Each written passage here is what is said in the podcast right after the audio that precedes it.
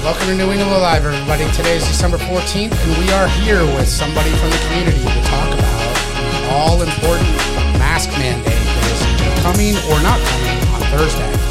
We're here with Michael Rigoli, who owns Fritz in Keene. Many of you have been there. He makes phenomenal sandwiches, great food. Everything is fresh. I love it there. Great job, great place. Thank you. But we're not here to talk about that today. So Michael, I'm gonna kind of just, you know, this is unscripted. You can say whatever you want. Just why don't you get it going? Sure. So obviously we're talking about COVID, and obviously COVID has been around since, for me anyway, since the second week in March of 2020. Second week of March of 2020, things changed pretty dramatically in town, and that's when we first began to realize that there was a problem. Didn't know what to do. We didn't know what to do as a nation. We didn't know what to do scientifically to deal with any of this stuff. Everybody was just flying by the seat of their pants back then. At the same time this was starting to happen, we moved to the facility that we're in now, which is where Pedraza's used to be. And while we were setting the restaurant up, we were starting to gain information. The CDC had some information. There were a lot of people that were publishing a lot of things. Some of it was just total bunk, and some of it actually made a great deal of sense. And I think for a moment I should take and say I'm an electrical engineer by education, but when I was a young man, I served in the United States Navy, and I was a nuclear power plant operator on a ballistic missile submarine. Thank you for your service. Thank you. And Naval Nuclear Power School is probably one of the best practical engineering schools in the country that most people have no idea exists. So a lot of the engineering information I got and I have comes from that. Okay. We moved over here, started to get ready to open up, and right when we were getting ready to open up, we were told that we couldn't have customers in the dining room anymore. This was all happening in an accelerated pace. I like to tell the story that on the day that we got the email that we couldn't have customers anymore in the dining room, we also got a letter from the Liquor Commission saying we could sell beer to go. Somehow or another, once again, as an engineer, I didn't understand how these two things were connected, but they were, because that's the way things came down that spring. I had to spend a great deal of time thinking about whether or not I was endangering anybody that was working there, whether I was going to have problems with customers. Obviously, we don't have a drive-up window. We had no way of servicing just-to-go business other than finding some way to deal with it. So I decided that I needed to take a look around and see what I could do based on what the CDC had already announced. And what I came up with was pretty simple.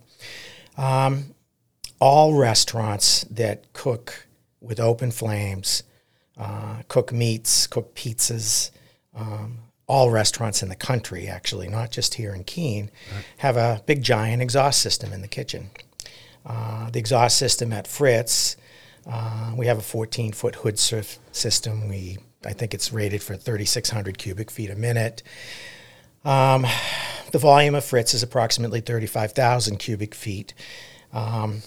Without taking into account for fixtures and walls and everything else. So basically, once you take that into account, if I could use the exhaust system to change all the air in the restaurant instead of doing what it was set up to do, I'd be able to change the air every 6 or 7 times an hour, right, all day long as we were open. So that's what I ended up doing.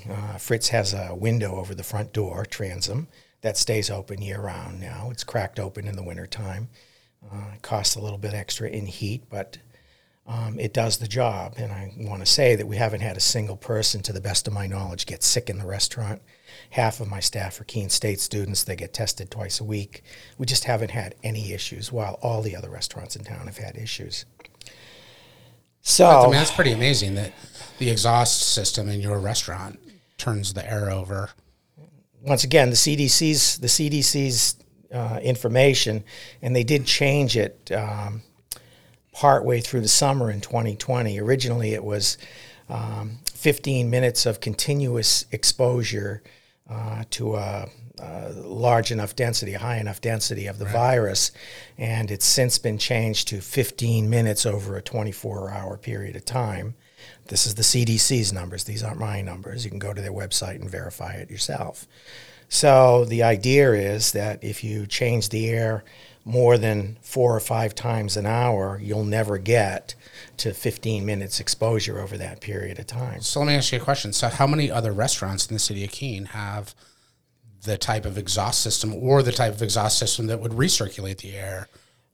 Once again, all restaurants that cook with open gas flames, all the pizza shops, they all have this kind of an exhaust system. Okay. Some of the sandwich shops, I don't know if Subway actually has an exhaust system, but I can tell you that The Stage and Luca's, I've been in these restaurants, I know the owners well, Amici's, Athens Pizza, these places all have exhaust systems that not only have the ability to change the air, but they also have the ability while they're changing the air to actually disable and kill the coronavirus. And that's one of the other things that people didn't catch on real quickly in 2020. So a bunch of information came out in 2020, and originally I believe that the CDC announced that 132 or 133 degrees Fahrenheit would totally wipe out the virus instantly. There was another study that was done that said from 95 degrees on, it's severely shortened its life, and you know, every 5 or 10 degrees above that until it got to that point, the viability of it got less and less. Ultimately, the CDC changed the number to 140 degrees Fahrenheit. So that's a big spread, though. Right? Well, 95. Well, actually, so they said that 133 degrees, let's say, was the number, and I think that's what it was. Okay. 133 degrees would immediately, that's it, the virus is done, not viable anymore. So they changed that to 140 degrees Fahrenheit. Okay. The other thing said that the hotter it gets, the less time the virus stays viable. Sure. Viruses, as a rule of thumb, like the cold weather. So the weather outside today, viruses love that weather. Very important to know that. Viruses are happier in the wintertime than they are in the summertime, as a rule of thumb. So we get to this. I learn something new every day. We get to this all happening, and all right, I'm looking at all of this, and I'm saying, okay, so all of the cooking appliances we use in the kitchen cook around 350 degrees. My parents owned 2 Italian restaurants when I was a kid growing up. We had pizza ovens. Pizza ovens run at 500 or 550 degrees. Yeah. So why in the hell did Dr. Fauci in 2020 basically every week come on and say restaurants are the place you go to catch COVID and die, when in actual fact, if somebody would have put a window in the dining room in the furthest diagonal corner from where the exhaust fan was, left it open, let the air change, get rid of the makeup or shut off the makeup air system in the kitchen, and kill as much of the virus as possible. Somehow or another, I guess they didn't understand that that's the way restaurants work. Restaurants, as far as I'm concerned, are probably the safest place to be, and we want them operating at full capacity because in the wintertime, it's the only way we get to kill the virus, short of somebody exposing it to ultraviolet radiation like the systems that the hospital uses. I'm sure that medical offices in the area, the dental offices in the area, they all have these systems. Yeah, I've seen them in car dealerships too. Yeah, You use them to clean their hands. You use them to clean the inside of the car. Doesn't ozone work as well? Yeah, ozone. Yeah. So all of this is going on. We've ignored all of this stuff. When I realized that this is the one thing that we could do when vaccines didn't exist, when we were doing masks, we were locked down, we weren't locked down, we couldn't go in the stores, we could go in the stores, we couldn't go in the restaurant and eat there, you know, eat at home, nobody knows what's going on. This is a very simple thing. Why didn't we make more of an effort to inform the rest of the businesses and the public, any place that had a public space, that they really needed to make an effort to ventilate the space? That's what it's all about, ventilating the space. The other side of this is what Governor Cuomo did in New York. He basically took a bunch of sick people, put them in elderly care facilities and old age homes, and he killed probably 20 or 30,000 people in doing that because those places weren't ventilated. They probably didn't have any way of cleansing the environment.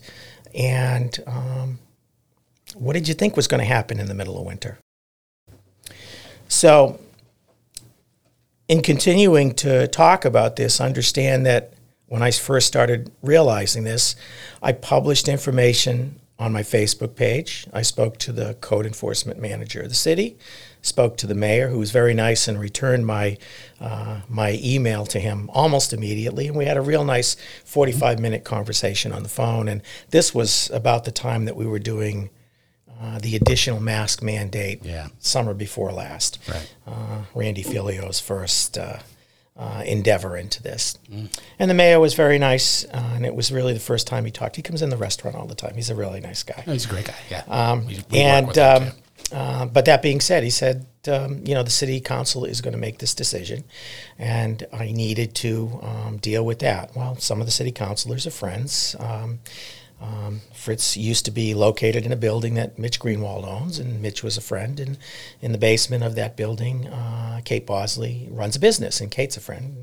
Still to this day, come in the restaurant. Today, for instance, I had Kate over at the restaurant, and I asked her to come over for 20 minutes, and we spent 45. And I shared with her a bunch of things that I figured out last night, on top of literally a year and a half's worth of me exchanging information with her, trying to explain my point of view, my side of things, so that somebody in the city government that I considered to be a responsible, knowledgeable, well-educated person that was actually going to listen to what I had to say instead of just ignore it or blow it off. Right.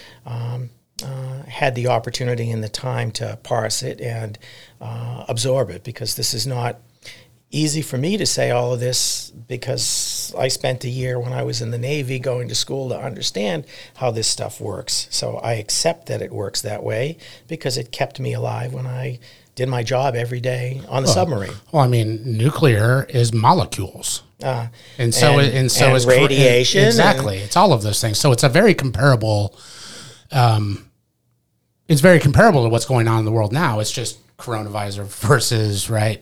Yep. So, I mean, a lot of the stuff you guys did on submarines or nuclear Navy, whatever it was, yeah, I mean, it was very comparable to the world that we live in right now.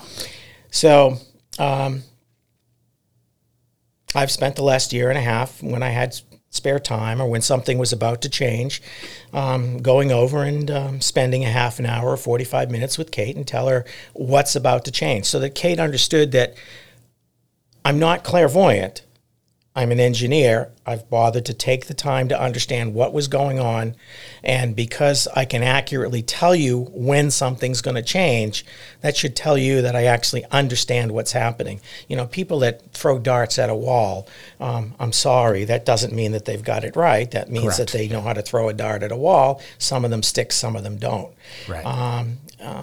If I get 100% accurate on when major changes are going to happen here in the United States, I use Australia all the time, because Australia, when I talk to Kate, is exactly the opposite of the United States. The coronavirus is absolutely being affected by seasonality. In the summertime, we have a lot of ultraviolet radiation that hits us naturally. We don't have a problem with the coronavirus. In the summertime here, it's wintertime in Australia. Australia gets locked down. So last summer when Australia got locked down, it was for 10 days.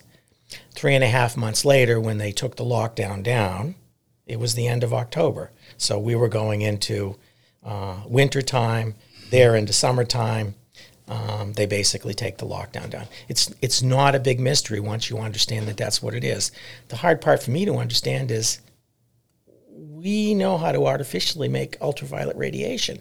Right. We live with it all summer long. Sure. UVB, we couldn't live without UVB radiation hitting us because it's part of the mechanism that makes vitamin D in our bodies. And UVB, and once again, when we get an opportunity to meet in my office, I'll give you links to all of the studies Most of them exist on the NIH's website because they manage a medical library. They know that this stuff is there. They know that it exists. So if it's there and it exists and these scientific opinions are out there, why isn't more of this stuff referenced? Here's my answer for that. Are you ready?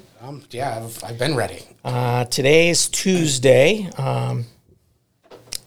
December 14th.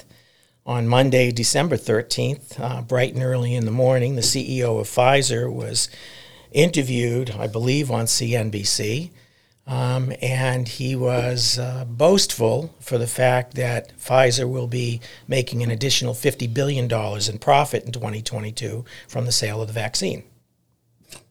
Does it... Great mystery to you?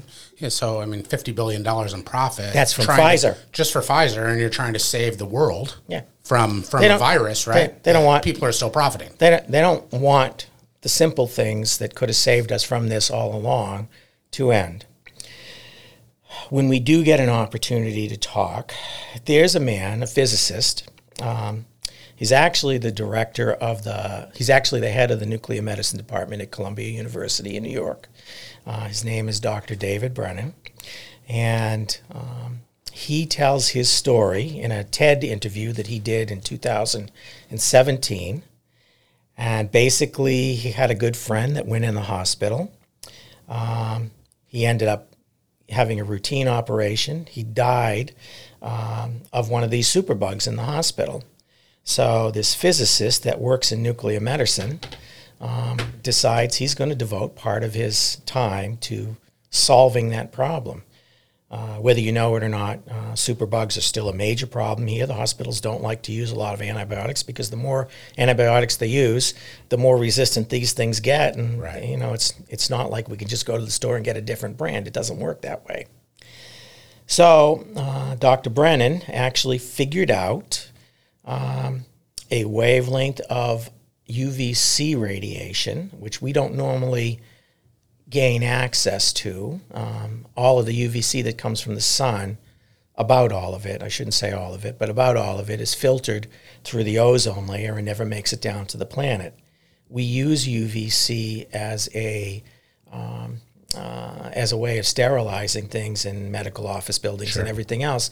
It's very harmful to people to be directly exposed to UVC, so we really don't allow that to happen.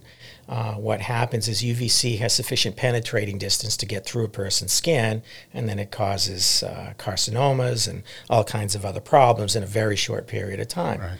But, you know, in the ductwork of an HVAC system or in on a tabletop sterilizer when the hygienist at the dentist actually puts the instruments in after they've got done cleaning your teeth, I mean, that's how all of these things work. If you've got well water, you probably have a UVC sterilizer that's in line with the water that comes from the well before it enters your house, or while it's in your basement before it goes up to the faucet. These are very common devices. We've known about this capability for the better part of 100 years now. It's widely used. So what Dr. Brennan figures out is there's a wavelength, and it's actually known as far UVC. It's 222 nanometers, but this wavelength doesn't have sufficient penetrating distance to get through the dead layer of skin or our tears, but absolutely in a matter of moments blows the virus away, gets through the virus, and it destroys the RNA in the virus. He applied for FDA approval in 2017, and the typical drug that goes for FDA approval, or anything that goes for FDA approval, takes 10 years. So while we allowed the drug manufacturers to get emergency use authorizations, which is what the vaccines are actually authorized under, while they were allowed to do this with no long-term testing, he's actually going through the entire process. So this past year, he finished up animal testing to demonstrate, which he had to do for a year, to demonstrate that this actually works and is not harmful. What he's figured out is these light bulbs, because they're light bulbs, these light bulbs produce radiation that will basically take any virus, not just the coronavirus, but the various flu viruses and everything else, and just blow them away before and remove them from the environment before we get an opportunity to ingest enough of it to get sick. That's what we're fighting against. I mean, there's technology out there that apparently, by what you're telling me, could cure a lot of issues that we're having right now, but we're choosing to go down, or not we, but government is choosing to go down a completely different path. Yep. And maybe a more profitable path. I mean, just the way I look at it, a profitable path for the companies that are producing those vaccines. The other night when we were in the city council chambers, Kate Bosley, Kate's a friend, and Kate knows how I feel about this, and I'm pretty sure that I've made the point to her about the UV sterilizers and the portable ones and the permanently installed ones. She went out and she bought two for the city council chamber, and there were two in there on the floor in the city council chamber. Yeah, I was there filming, and they were literally 2 feet away from me. Yeah. So that's why they were there, because I educated her and shared all this with her, and she ended up finding out that there was a company right here in Keene that makes them. I mean, why in the world would we not want to do this? Right. Well, I think from what I remember, and I can actually go pull the video because I have Don Caruso. I have his whole 36 minutes of on video. I think at one point Kate actually asked Caruso. She did. About that, and what was his response? Do you remember? Yeah, he blew the question off. Yeah. So I remember it. Of course, I remember it. I walked out of there halfway through, and you were downstairs. So, and I saw you talk. You need to understand, and I don't have. I don't know how to take Dr. Caruso's answers after the first Zoom meeting for the mask mandate a year and a half ago. I explained to Kate. I wish that he would have stayed, because he came, he spoke, a couple of minutes, and then he disappeared. And I never got a chance to ask him any questions, because one of the things he said during that is, we all have to wear masks. There's no other choice. There's nothing else that we can do. He said that in the Zoom meeting. Go find the video of that meeting. But we actually called his office last week after that and wanted to get him on this podcast. We haven't heard back anything yet. Well, once again, there were other things that we could do, and we knew by the summer of last year that there were a lot of other things that we could do, and we should have actually been doing them. And that's been my point all along. Not that I don't want anybody to think that I don't believe that coronavirus is a real thing. My father passed away in Phoenix in a nursing home last summer. I mean, I know that it's real. And once again, he was in a place that was, all locked down, and there wasn't any ventilation. And in the summertime in Phoenix, it's 125 degrees outside. You're in a air-conditioned space, everything is sealed up, and it's the worst possible thing you can do if you've got more than one person in there. Right. And anybody who doesn't understand that, it's really missed the point on all of this. And I think that you and the community, right, just your presence in the community and all the knowledge that you have about ventilation and the studies that you've done and all the stuff that you've amassed, I mean, do you feel like nobody's really listening to you?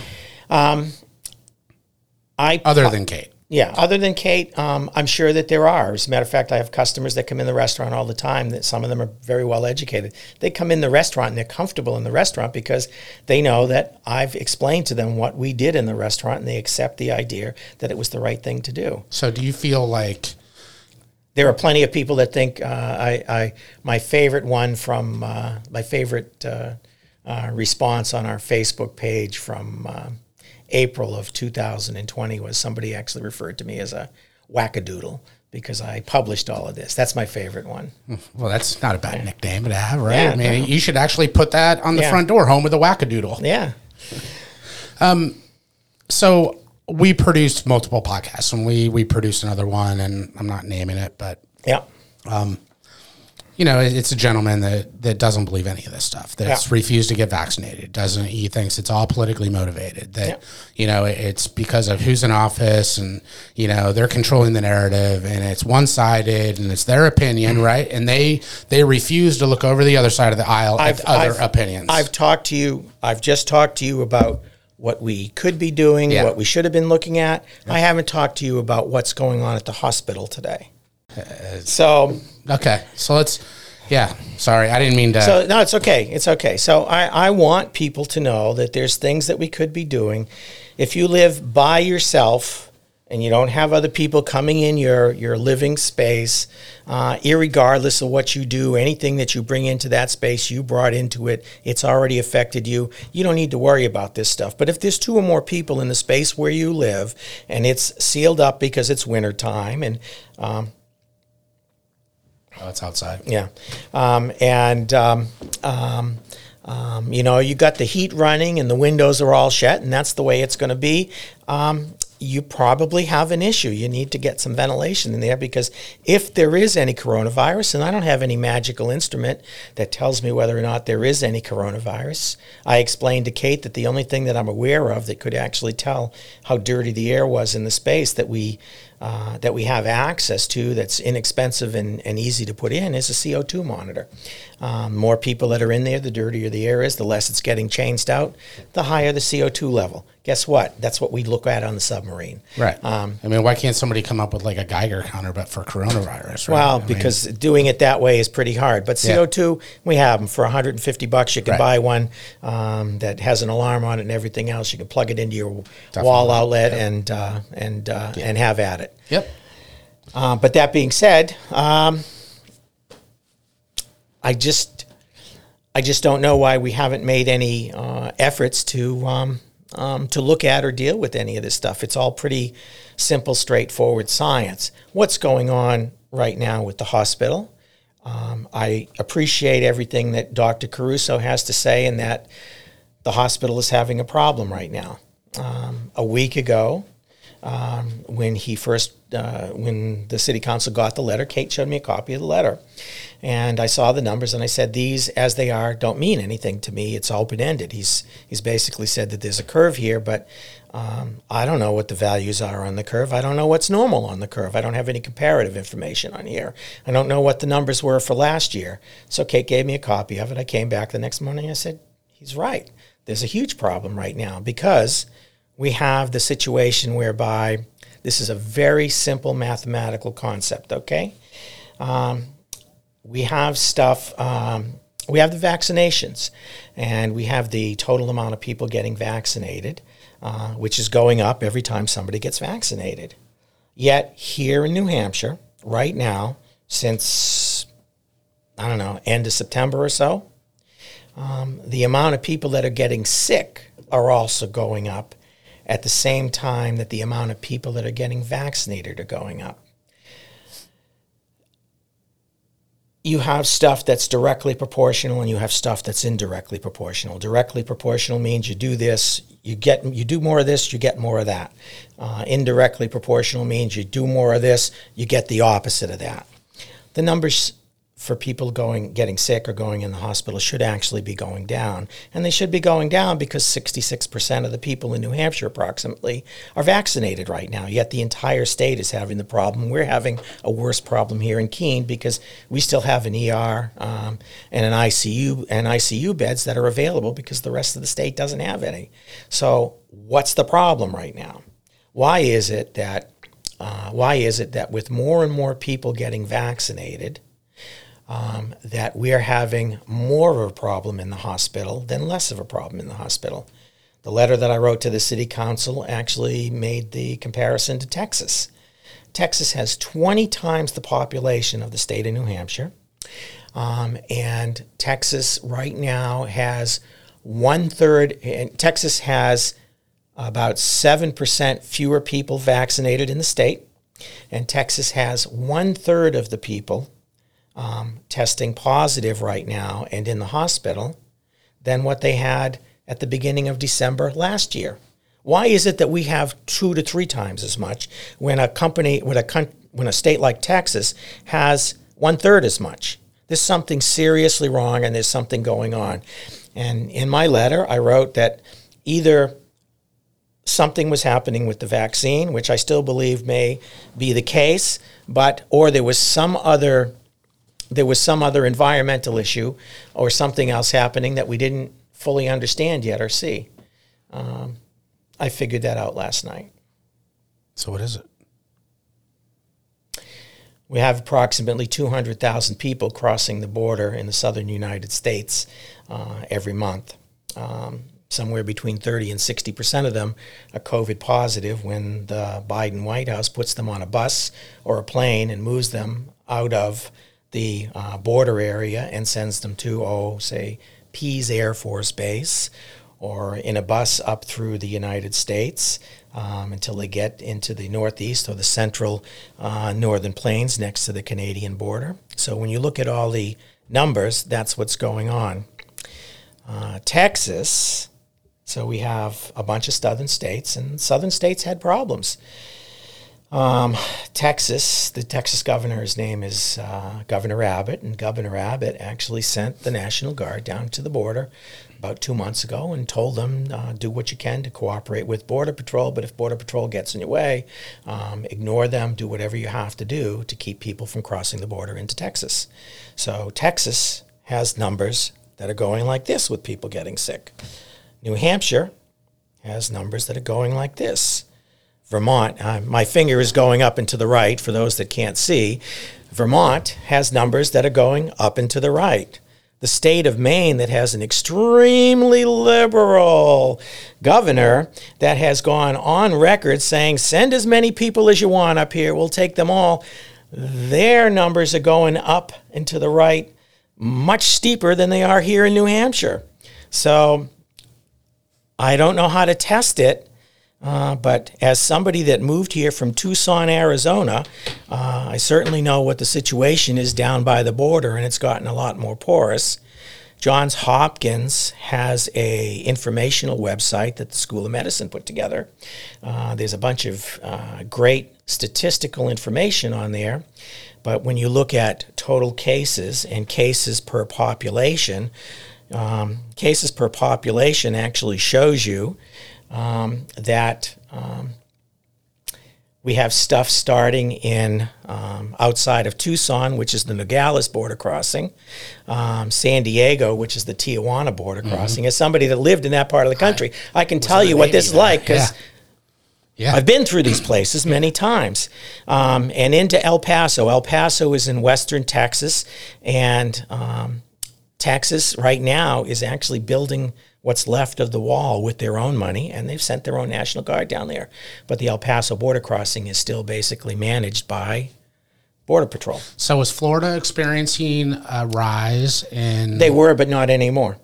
Because whether DeSantis, you know or not, because DeSantis said no more. DeSantis said no more. He sent a bill. He sent a bill to the federal government for $130 million for services that were rendered to help these people that were coming into Florida. All of the southern states all have exactly the same virus profile. They have a third of the people sick and in the hospital right now as this time last year. All of the northern states where these people are being sent to have 2 to 3 times the people being sick and in the hospitals. I'm not so sure that a mask mandate fixes an immigration problem, but if somebody wants to explain that to me, maybe they could actually explain to me why when you're sitting at a table in my restaurant, you don't need a mask on, but if you want to walk in, if you don't have a mask, I'm supposed to let the police know. So, Michael, I'm gonna come over. Yeah. I'm gonna come over this week. Today doesn't work, but tomorrow possibly. And can you show me what you have? I mean, this is the best. I can get behind this one. This is the best one I've heard yet. Everything as long as it takes. I've been gathering data on this stuff since all of this started, and easier for me to walk you through it. But you're welcome to have a copy of everything that I've gathered. It's all links, digital documents, various health organizations around the world, the NIH, because the NIH maintains a medical library. A lot of the stuff that's written that has anything to do with this sits in the NIH's medical library. So it's their documents. Yeah. No. I'm anxious to see it. Yeah. So, and then I think after we do that and we have some more talks, I think we need to get you back in here and dive into this more, because I think there's a lot of details that people need to hear. It's like It's like somebody said to me the other night, right? When you go to the doctor, let's say something catastrophic is going to happen to you, and the doctor gives you a diagnosis, right? The doctor also says, well, it's just my opinion. You're welcome. Go get another one, right? And I'm kind of living through this whole pandemic in that fashion, right? And the opinion that you just gave is one that I really want to dive into. I want to see what's there. And, yeah, I'm excited to see that. Thank you for coming on today. Anytime. We will have you back. For sure. I have as much time as anybody needs. I want to make sure that people understand that there is stuff that they can do to keep themselves well and safe. I don't have a cure for this, but I can make it more palatable to be around a group of people. And if you get locked up in a car with 6 people in it and you don't have the windows open, you're being crazy as far as I'm concerned. Right. So I have to ask you the question. So what's your opinion on Thursday? I think that there's not enough people that are going to stand up and not go with the crowd. I think that there's enough people that have written that'll basically cause this to be the case. I'm hoping that it's not the case for a long period of time. I'm hoping that any public exposure to the things that I've said here today actually starts a bigger conversation and dialogue. And I have absolutely nothing. I have nothing bad to say about folks that are coming across the border one way or another. As the manager of a good-sized printing company in Tucson, probably 80% of the staff were first or generation immigrants from Mexico, and all legally in the country. Mm-hmm. And I'm sure that a lot of them have. Not a nice thing to say about what's happened. Right. I've been here for 7 years now, so I don't know. But whatever else has happened to cause whatever's going on up at the hospital, there was no simple science explanation for it. Right. So I had to look someplace else, and this is a very real thing that is happening, and I believe it is what's causing the problem right now. And a mask isn't going to solve the problem. Right. All right. Well, I'm going to come over and take a look at all that stuff. Thank you for coming in and having this discussion. I really appreciate it. It's always nice to get another perspective. So as usual, this is New England Alive, December 14th with Michael talking about ventilation aspects and what else could be going on. So, as always, these episodes are brought to you by the Outlaw Brewing Company of Winchester, New Hampshire. If you haven't visited Rick Horton and his team in Winchester, you definitely need to go down there and take a look and meet with them and try their beers. They are truly amazing. You can visit them online at www.theoutlawbrewingcompany.com. You can also visit them on Facebook at theoutlawbrewingcompany.com. This is Aaron Kelly. New England Alive is brought to you by 360Monadnock.com. Thank you very much and have a wonderful day.